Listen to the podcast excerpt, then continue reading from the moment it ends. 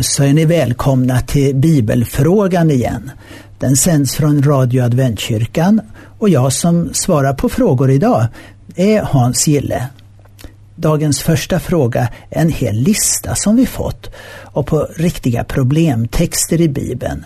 De flesta från Gamla testamentet. Det är faktiskt 25 stycken som jag har fått allt som allt. Jag ser att den dessutom kunde ha gjorts längre. Men det räcker nog som det är. Överst på listan står kort och gott: skriver nu om hårda saker i Bibeln och skulle vilja ha kommentar. Ja, tack. Vi kan inte svara på varje enskilt exempel. Men en kommentar kan vi ge på alla dessa, vad ska vi säga, blodiga exempel från Bibeln. Bara några få så ni förstår vad det handlar om. Johannes Döparen som blev halshuggen och man la hans huvud på ett fat. Barnamorden i Betlehem.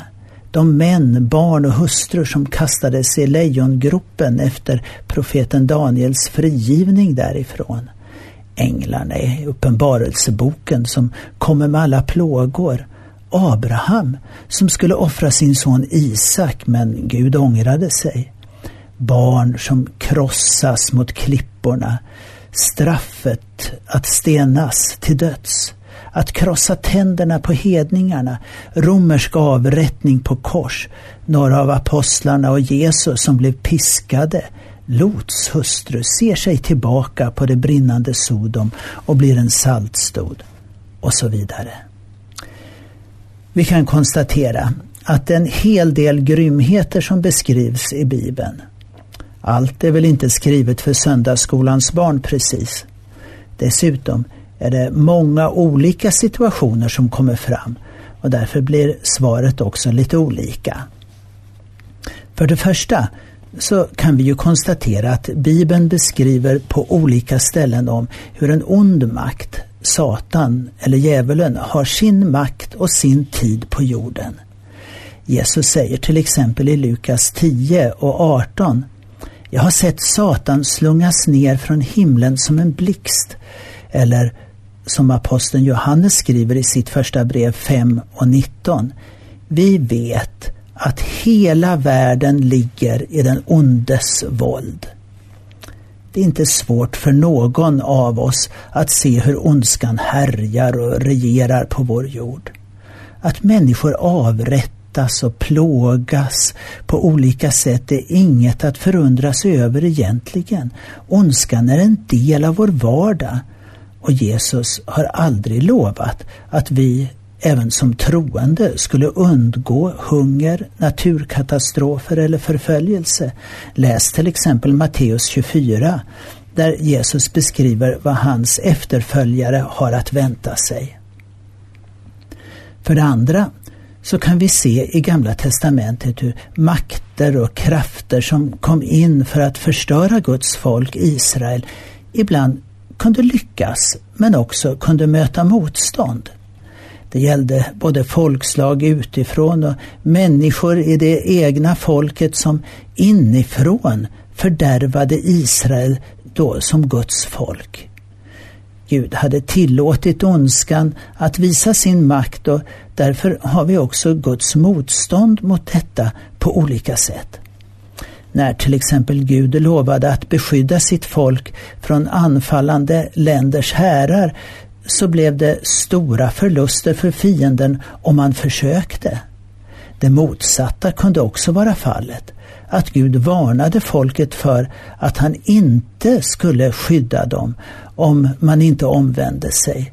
Eller som i fallet med den babyloniska invasionen på 600-talet före Kristus, då profeten Jeremia på Guds order sa till folkets ledare att släppa in fienden och vara de lydiga.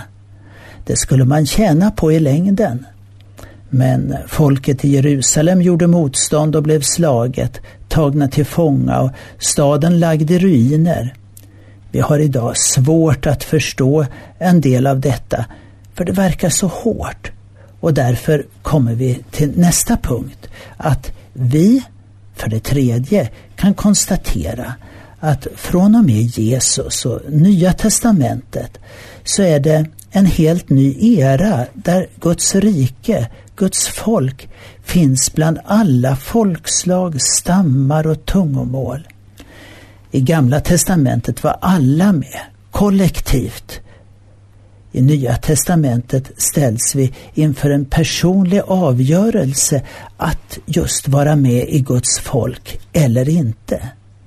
Men som vi sa tidigare, här finns fortfarande ondska, nöd och lidande fram till den dag då allt blir helt nytt. För det finns en ände på problemet. I Johannes 12:31 så säger Jesus: nu faller domen över denna världen. Nu ska denna världens härskare fördrivas. Det kan på ett sätt ske redan nu, delvis, genom att vi väljer Jesus och kraften från honom i våra liv. Men Johannes visste att något mer radikalt, något mycket mer genomgripande behövdes. Och han kände väl till Jesus löfte och skriver: och jag såg en ny himmel och en ny jord. Döden ska inte finnas mer och ingen sorg och ingen klagan och ingen smärta ska finnas mer. För det som en gång var är borta. Så det är det som vi ser fram emot. Jag har också fått en lite filosofisk fråga. Behövde gudomen martyrer för att frälsa människor i den första kristna församlingens tid? Texten som anges i Apostlagärningarna 6 och 7 som handlar om den första kristna martyren som är omnämnd i Nya Testamentet, nämligen Stefanos. Ibland har man hört att det är sagt att martyrernas blod är kyrkans utsäde. Alltså samma tanke. Förföljelse är bra för en rörelses tillväxt, tänker man. Vi säger ibland att vi i samhället inte ska slå tillbaka för hårt mot vissa rörelser, för då ger vi dem martyrer och då kan de snart få fler sympatisörer. Hur var det då med kyrkans martyrer? För det första, martyr, det betyder i första hand en man som är ett vittne. Den som vittnade om Jesus kunde råka illa ut, och med detta kom det också att betyda en person som lider för sanningen och dessutom ibland också dör för sanningen. Men det viktiga var alltså inte lidandet utan att man berättade om Jesus. Strax efter händelsen med Stefanos så läser vi Apostlagärningarna, det 12:e kapitlet, där det berättas om att Jakob, han avrättas och Petrus, han fängslas, tydligen i samma syfte. Det här är ett mönster som återkommer under historiens lopp in i våra dagar. Det här med att man försöker slå emot personer i ledande ställning för att krossa en rörelse. Men här ingriper Gud och Petrus blir räddad av en ängel. Lite senare hör vi om Paulus att han räddas från fängelse han också. Men att han också blir piskad, slagen och till och med stenad, men överlever.